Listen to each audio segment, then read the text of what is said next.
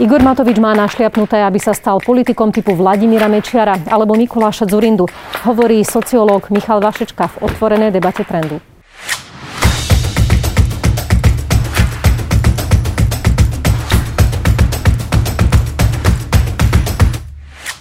Dobrý deň, pán Vašička. Vítajte v trende. Dobrý deň, prajem. Igor Matovič zložil vládu. Ako hodnotíte jej potenciál byť naozaj súdržná a akčná aj v tých ťažkých časoch, do ktorých teraz vstupujeme? No, koronavírus zmenil všetko. Čiže pokiaľ ešte pred e, dvomi týždňami by sme poukazovali na rôzne míny, ktoré prináša e, klub Olano e, svojou nesúdržnosťou, všetko teraz môže byť trošku ináč. Myslím si, že koronavírus môže zabezpečiť, že na dlhý čas tá súdržnosť bude pomerne veľmi vysoká. No ale zostáva to, čo bolo už tisíckrát rozoberané. E, hlavne Olano má klub, ktorý je mimoriadne e, rozmanitý. Sú tam ľudia, ktorí sú skôr e, konzervatívni, ktorí sú skôr liberálni. Bojím sa, že to môže zohrávať po tom, čo odoznie táto kríza veľmi ako veľkú úlohu. Takže e, nie ste na, zástancom názoru, že práve že v týchto ťažkých časoch by sa ešte zintenzívnil ten, ten ich problém, že sa im to celé môže... Nie, nie, nie, nie. Ter, teraz e, si myslím, že ich to môže zomknúť a to platí pre celú spoločnosť. Čiže už to napokon aj vidíme, že ľudia sa zomkli. Áno, ale v momente, ako tá kríza odoznie, tak vlastne vrátime sa do bodu nula, to znamená do toho 1. marca, kedy sme zistili, že mm, sám Igor Matovič určite sám vyberal tých poslancov, ale zrejme ich úplne dopodrobná nepozná. Igor Matovič, mnoho ľudí pochybovalo o tom, či on vôbec bude schopný riadiť štát. Považovali ho za takého nejakého excentrického opozičného politika. Teraz bude musieť ten štát riadiť naozaj v absolútne bezprecedentnej situácii, v kríze zdravotníckej a ekonomickej, ako sme tu zrejme ešte nikdy nevideli. Bude toho schopný? No, e, niekedy tak s úsmevom, ktorý teraz nemôžeme si ukázať cez tie e, rúšky, e, hovoríme, že ľudia rastú s výzvami a hlavne s funkciami, čiže Igor Matovič tiež narastie. Je faktom ale, že má veľmi dobré predispozície, podobne ako pred ním Vladimír Mečiar, alebo Mikuláš Zurinda, alebo Robert Fico, uveriť sám v seba. A ja to na ňom samozrejme vidím a nie som sám už dlhé roky, myslím si, že to môže byť ten faktor, ktorý môže byť problematický. Čiže... Ako sa to prejavuje? Buďte konkrétnejší. No tak eh, to uverenie samého v seba, eh, jednoducho on riadi istým autoritárskym štýlom svoju stranu, ktorá vlastne ani nie je stranou. Je to v podstate nejaký zvláštny typ firmy s malým, malým členstvom, s malými možnosťami iných prehovoriť vôbec do toho fungovania. Ja e, jednoducho, ja spochybňujem vôbec to, že to je e, politický subjekt tak, ako oni sú zadefinované už vôbec v teórii. No a toto sa, toto sa nezmení. Čiže Igor Matovič konec koncov ukázal veľmi, veľmi veľké schopnosti vyjednávať s ostatnými. Má navrh, no ale tiež ukázal, a to dokonca aj počas toho vyjednávania, že mu vie utiecť nepríjemné slovo, že, že mu vedia utiec nervy. Takže vlastne cez to štátnické, čo už nám demonstruje mesiac, ešte pred voľbami, stále znovu a znovu vlastne presakuje e, to, na čo sme boli zvyknutí z minulosti. A to e, ľudia sa nemenia úplne, čiže myslím si, že toto môže zohrávať nejakú úlohu. No, vy ste ho prirovnali k Vladimírovi Mečiarovi. To je veľmi tvrdé prirovnanie z hľadiska toho, ako uveril sám v seba, mm. ako ste to povedali.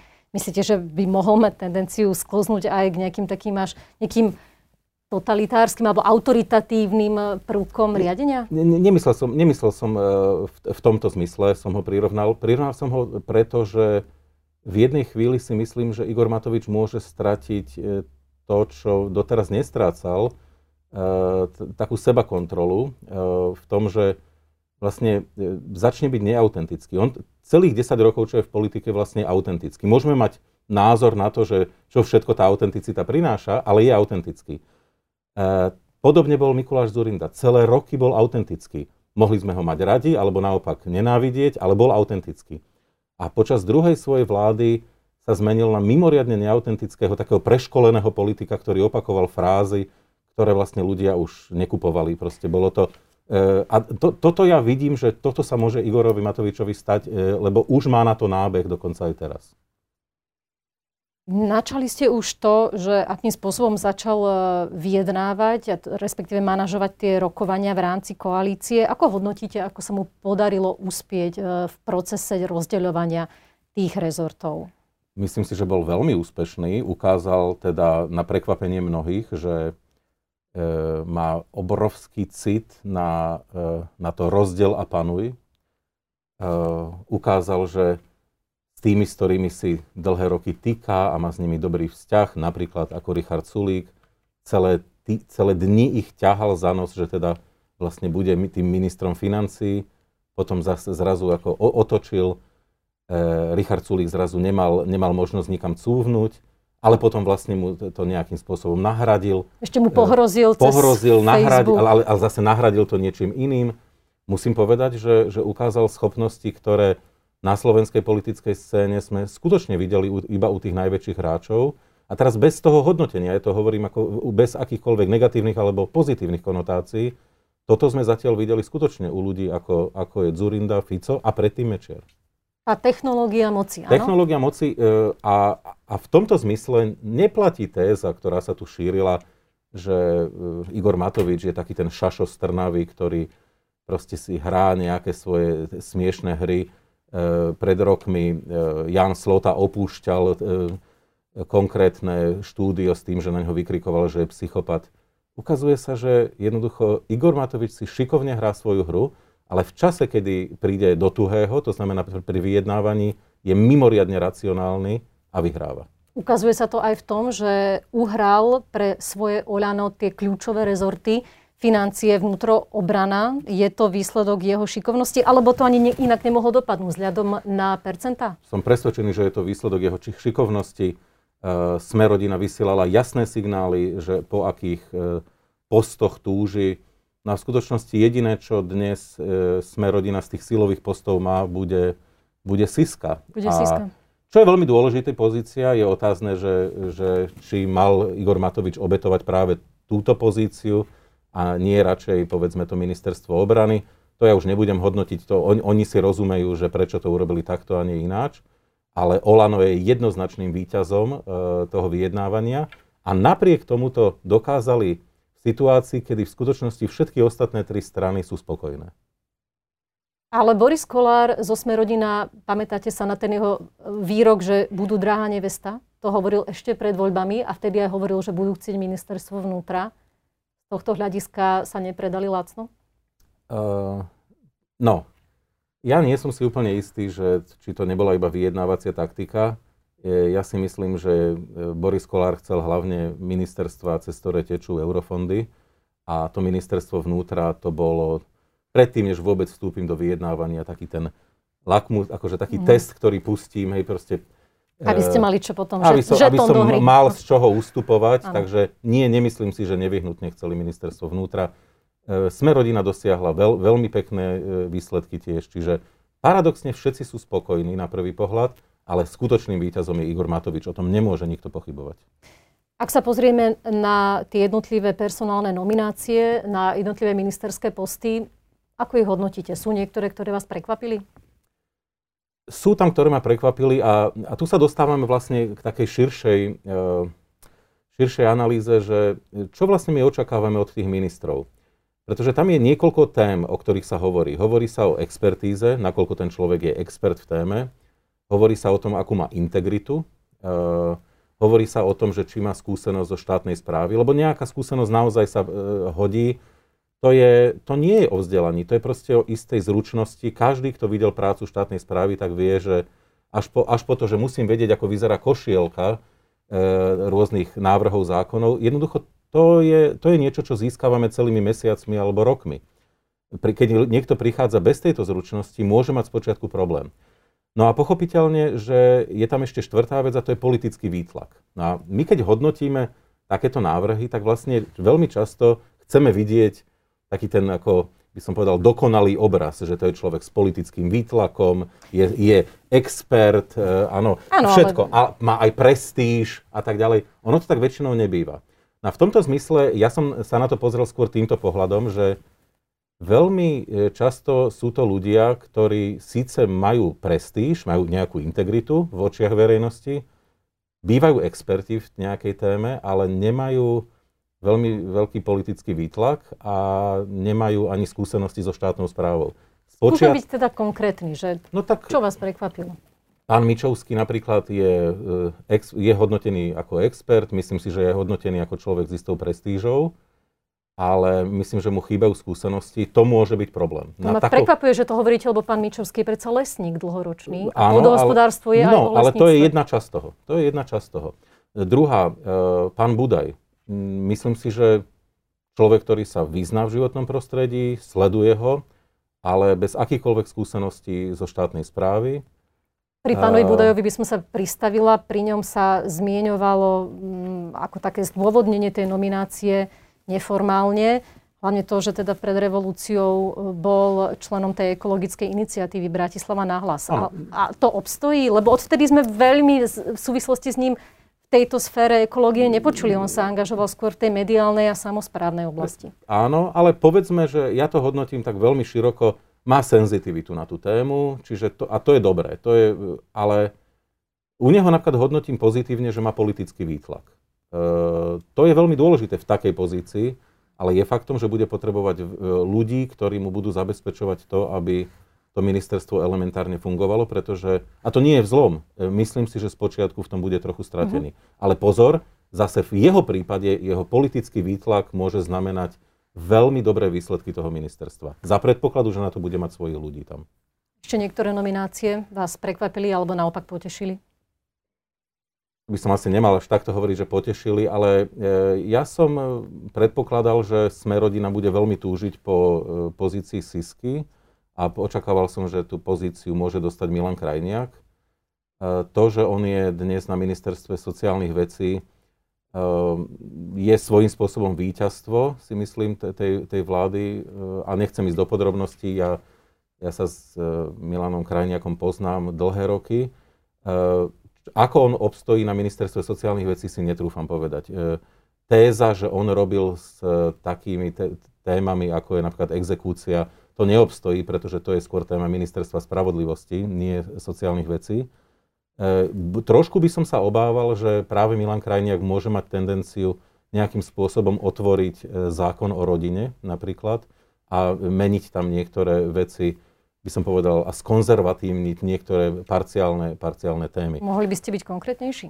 No tak e, to, to, to je zákon o rodine jeden z najväčších, ktorý, ktorý existuje, čiže to, akým spôsobom sú nastavené, nastavená starostlivosť o deti, tam sa dá samozrejme, ako tam sú partikulárne témy, kde sa dá, by som povedal, sprísňovať opatrenia, ktoré sú momentálne nastavené e, na takú štandardnú, by som povedal, mm-hmm. sekulárnu európsku krajinu. A tam môže prísť z môjho pohľadu k regresu, z pohľadu konzervatívnejšie orientovaných ľudí ano. k niečomu, čo by oni vítali. Ano? Ale zároveň to môže byť za téma, kde, e, kde to bude prinášať rozpory dovnútra vládnej koalície. Čiže to je to, čo čo môže postupne rozleptávať tú koalíciu, ale to predbiehame, pretože mm. teraz sa budeme celé mesiace baviť výlučne o K tomu sa ešte dostaneme, ale keby som zostala pri tomto rezorte a Milanovi Krajniakovi, neexistuje skôr predpoklad, že by mohol mať ambíciu meniť niektoré ustanovenia, ktoré sa najviac dotýkajú Rómov, pretože on e, sa napríklad na svojej web stránke k svojej prezidentskej kandidatúre v minulosti,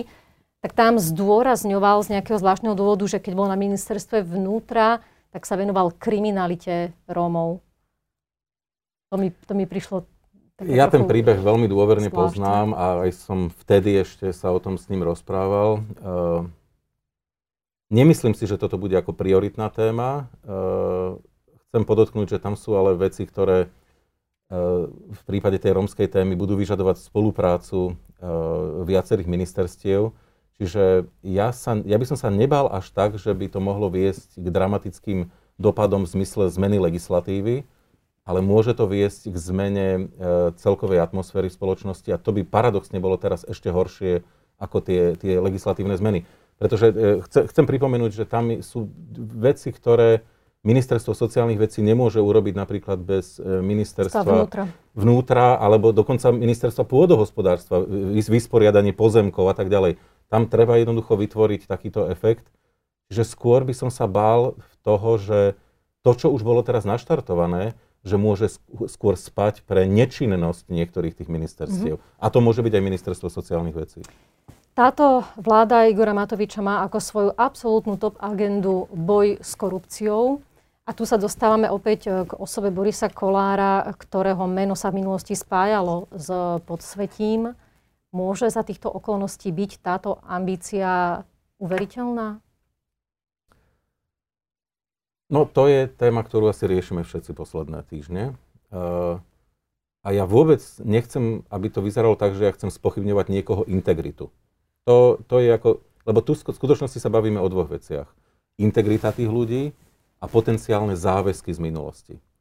A ľudia častokrát sa bavia v tej morálnej rovine, a to ja nechcem túto tému prinášať, lebo každý, kto veľa moralizuje, tak e, potom ukážu prstom na neho.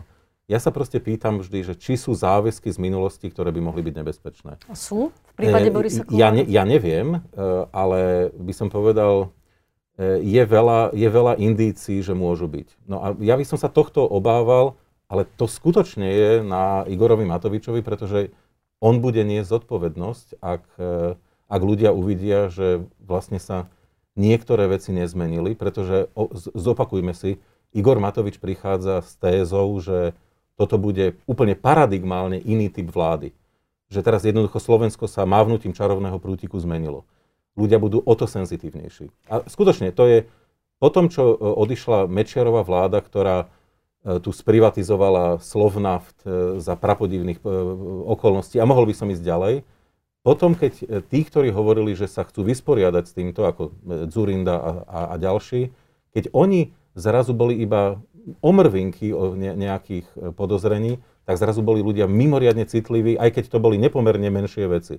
To isté sa vlastne môže stať Igorovi Matovičovi. Presne, presne tam som aj teraz chcela smerovať, že čo to spraví s popularitou Oľano a Igora Matoviča, ak sa mu nepodarí naplniť ten jeho sľub, ktorý on neustále hovorí, že uh, vplyvní ľudia z éry Smeru musia skončiť v base. Toto dokonca šplechol raz osobne, ak sa nemýlim, aj Robertovi Ficovi priamo do tváre.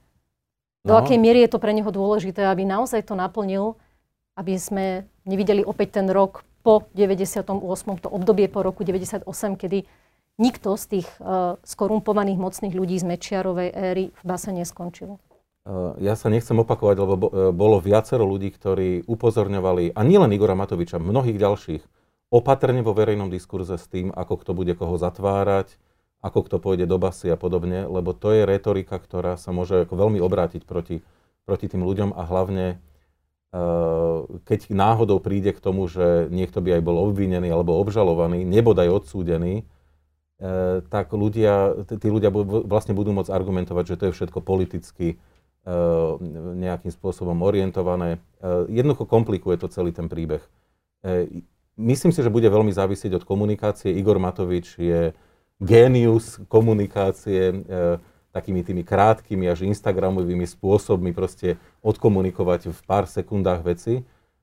Ak to bude vedieť odkomunikovať, myslím si, že dlho môže byť úspešný, ale je faktom, že to, čím slovenská populácia trpí už 30 rokov, je, že e, vlastne nikdy nikto z tých, ktorí e, spôsobili nejakú obrovskú korupciu, obrovské proste krádeže, neskončil nie že v base, ale že vlastne nebol nejak zásadne potrestaný. E, toto, a teraz môžeme začať ako Ale teraz sa to už začína teraz meniť. sa to začína meniť, samozrejme, ale, ale ľudia, ľudia si veľmi dobre pamätajú to, čo tu bolo doteraz a nevidia nič za posledných 25 rokov, že by, že by sa menilo. Preto sú, na to, preto sú na to tak senzitívni. Čiže Igor Matovič vlastne paradoxne bude mať ešte ťažšiu pozíciu ako ty pred ním, pretože ľudia už sú unavení z toho, už to zažili. Už to zažili niekoľkokrát, že niekto im to stať, sluboval. Nemôže sa stať, že ak to nenaplní Igor Matovič, že naozaj, zase sa stane, že nikto z tých naozaj mocných, vplyvných ľudí e, z éry Smeru v tej base neskončí, tak nastane ťažká dezilúzia v tej spoločnosti. A opäť e, sa len, e, teraz nechcem úplne predikovať, že tu budeme mať vládu extrémistov, ale že sa to proste niekde vyvalí veľmi negatívnym spôsobom. Áno, to, to je v podstate ako úplne ako jednoduchá téza jednak môžu prísť úplne neočakávané sily, alebo sa naopak vrátiť smer. Ja to teraz otočím. Premiér Pellegrini odchádza v situácii, kedy veľká časť populácie má pocit, že vlastne tá vláda odišla od rozrobenej témy koronavírus že to vlastne zvládla. A teraz nechcem otvárať, že či to zvládli alebo nie, mm-hmm. lebo na to sú rôzne pohľady a mohli by sme ísť do podrobností. Ale v podstate odchádza takmer s čistým štítom. Zrazu všetky kauzy Smeru sú prekryté. E, pre, premiér Pellegrini veľmi kultivovaným spôsobom oslovoval slovenskú populáciu niekoľkokrát denne za posledné dni. E, Smer po obrovských problémoch s nezamestnanosťou, ekonomickým prepadom sa môže aj v predčasných voľbách vrátiť s 25-30 percentami. Kto to dnes vie zaručiť? Samozrejme, že je to všetko závisí od toho, akým smer bude, e, spôsobom bude komunikovať. Čiže áno, ak Igor Matovič e, zlyhá, e, jednak sa môže vrátiť smer, alebo naopak, môže tu nastať situácia, ktorú sme predpokladali už pred týmito voľbami, že antisystémové síly sa dostanú do takej pohody a do, by som povedal, do takého útoku voči systému ako takému, ktorý teda z ich pohľadu zrejme zlyhal, mm. že vlastne môžu vyhrať voľby. Z tohto hľadiska je táto situácia s koronavírusom vlastne veľkým rizikom pre tú nastupujúcu vládu alebo príležitosťou, ako zažiariť? Obidvoje. E, naša tradícia stredoeurópska je taká, že kríza je proste kríza a budeme nariekať dopredu. Tá americká, anglosaská tradícia je, že kríza je vždy šanca. E, treba sa z nej proste ako niečo si z toho zobrať. E, myslím si, že Igor Matovič bude chcieť k tomu pristúpiť e, pochopiteľne, že kríza môže byť aj šancou, ale či tú šancu naozaj dostane, to ja, to ja si netrúfam povedať. Pretože ten pokles ekonomiky, tá nezamestnanosť, ktorá môže nastať, tie problémy, ktoré môžu prísť po ani nevieme koľkých týždňoch a mesiacoch v karanténe, tie môžu byť úplne bezprecedentné. No a oni vlastne sa stanú hasičmi tá vláda môže mať krásne plány, ale vlastne bude hasiť, hasiť a hasiť. Bude tá vláda vôbec mať priestor a čas aj riešiť niečo iné ako len koronavírus a predovšetkým jeho ekonomické následky? No, e, pokiaľ to dobre nastavia, prečo nie? Igor Matovič môže byť ten, ktorý bude 18 e, krát denne na obrazovke a napríklad pani Kolíková môže na ministerstve spravodlivosti pripravovať zásadné reformy súdnictva. Na ministerstve vnútra môže prísť e, očiste, k reštrukturalizácii polície. Viem si predstaviť, že, že práve naopak, e, Igor Matovič svojou masívnou mediálnou prítomnosťou môže ako keby zatieniť e, všetkých ostatných a v tom tieni ostatní môžu robiť veci, ktoré bu- budú pre ľudí sympatické. Otázka je, že či vôbec sa o nich dozvedia, lebo tu sa chcem odvolať na to, že všimnime si, my teraz riešime vznik novej vlády, e, riešime, že sudcovia v bezprecedentných počtoch sú e, vlastne zadržaný, zadržaní, ale v skutočnosti všetci riešime iba koronavírus. Lebo prekrylo to našu schopnosť vnímať ostatné veci, ktoré sú mimochodom tak dôležité, že e, za iných okolností to by boli úplne tie najdôležitejšie headliny. Takže v tomto je ako nebezpečenstvo, že budeme tak pohltení koronavírom, že, že vlastne si ani no. nevšimneme prípadné pozitívne kroky, ktoré vláda robí. Vy ako sociológ si nemyslíte, že v takomto stave sa nedá fungovať dlhodobo? Že ľudia si nevyhnutne skôr alebo neskôr na tie masky, domácu izoláciu, vypredané obchody zvyknú, začnú ich brať ako nový normál a budú sa koncentrovať na niečo iné? Určite áno, ale problém je, že na tento typ izolácie sa nedá e, zvyknúť úplne. E, môžeme, môžeme si, to je ako keď, e, to je taká racionalizácia, že keby niekoho zatvorili do väzenia, no tak isté, že on si na to zvykne v nejakom momente, E, ale to neznamená, že sa s tým zmierí a to neznamená, že pri prvom, prvej možnosti utiec z toho väzenia, že by neutiekol. Hej? To určite áno. A to, čiže čiže v tomto sa bojím, že e, na, na toto sa ako dlhodobo zvyknúť nedá a ľudia už teraz po pár dňoch vidím, že e, proste šalejú, že to je, že mnohí k tomu pristúpili tak, že chvíľu si budeme čítať, len koľko to ľuďom vydrží, aby si čítali v kľude. To uvidíme. A e, bude môcť táto vláda podľa vás ponechať v platnosti všetky sociálne vymoženosti, ktoré slúbila, že ponechá v platnosti? Lebo vidíme, že tie ekonomické následky budú nepredstaviteľné. Netrúfam si povedať, čo s tým chcú urobiť, ale je to naozaj to, čo sa volá danajský dar od e, odchádzajúcej vlády. E, Prezidentka to podpísala, podľa mňa ani nemala inú možnosť. 13. dôchodky máte. Pár, pár 13. dôchodky, áno. áno e, ja, si, ja si ani neviem predstaviť, že, že vlastne musela, asi to musela podpísať, lebo by sa v opačnom prípade dostala tesne pred voľbami do priamého politického súboja, ktorý by bol veľmi nepríjemný a stále by jej to bolo vyčítané. Tak nemusela, ona to podpísala až po voľbách. Áno, áno, ale... Ale, ale to, je, to nie je samozrejme predmetom našej debaty. Ide o to, že či, či by dokázali vôbec nejako bezpečne odkomunikovať, teraz myslím novú vládu, bezpečne odkomunikovať verejnosti, že naozaj je nám to ľúto, ale v tejto chvíli e, máme tak obrovské výdavky a náklady v súvislosti s hasením koronavírusu a následných ekonomických problémov, že jednoducho tie sociálne opatrenia a 13. dôchodky musíme škrtnúť. Dá sa to vysvetliť v tejto situácii takto? Mm, dá, ale úprimne povedané by som to vysvetloval, to by som robil veľmi rýchlo. Nie až v čase, kedy ľuďom začnú dochádzať peniaze, teoreticky. To znamená, ešte teraz to ľudia pochopia. Uh, už keď to príde v lete, už uh, veľké pochopenie preto nebude, lebo vtedy už tá ekonomika bude zasiahnutá veľmi silne.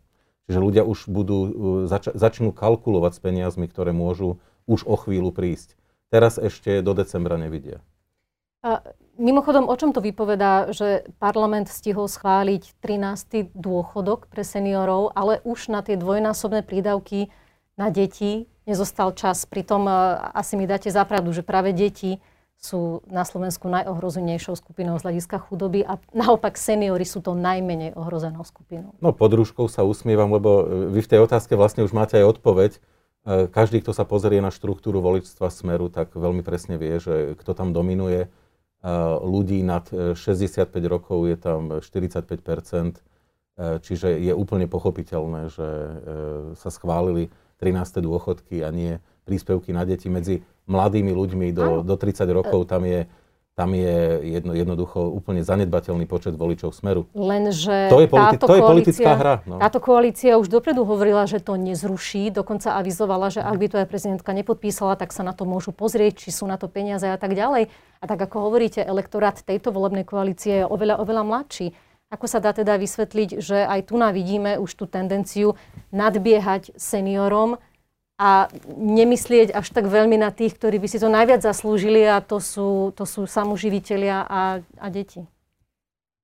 Predovšetkým Sme rodina sa vlastne snažila e, postupne kradnúť ten elektorát Smeru. E, vyšlo im to iba do istej miery. E, uspela aj vďaka sociálnym témam, to je predsa úplne zrejmé. E, ale presne ako ste vypovedali, pozrieme sa, či na to máme peniaze. No teraz sa pozrú a tam určite žiadne peniaze na to nebudú. Čiže len opakujem, e, komunikoval by som to rýchlo, ešte počas jary, mm. pretože už v lete s tými peniazmi e, pomerne populácia, ktorá nebude už mať veľ, veľké zásoby, tak už s tými peniazmi bude počítať. Už len veľmi krátko na záver, sú niektoré reformy podľa vás, na ktoré by si vláda mala bezpodmienečne nájsť čas a, a zdroje? E, Predovšetkým, no sú, sú to viaceré, ale m, mm, úplne naj, najviac je treba sa sústrediť na, na právny štát. E, a treba povedať, že aj všetci, ktorí teraz budú mať vážne problémy, myslím, e, živnostníci, firmy, e, opakujú znovu, to, čo potrebujeme zmeniť na Slovensku, je, je proste právny štát, vy, vymožiteľnosť práva. E, to sú ďaleko dôležitejšie veci pre nich ako ako nejaké e, konkrétne injekcie do, do ekonomiky.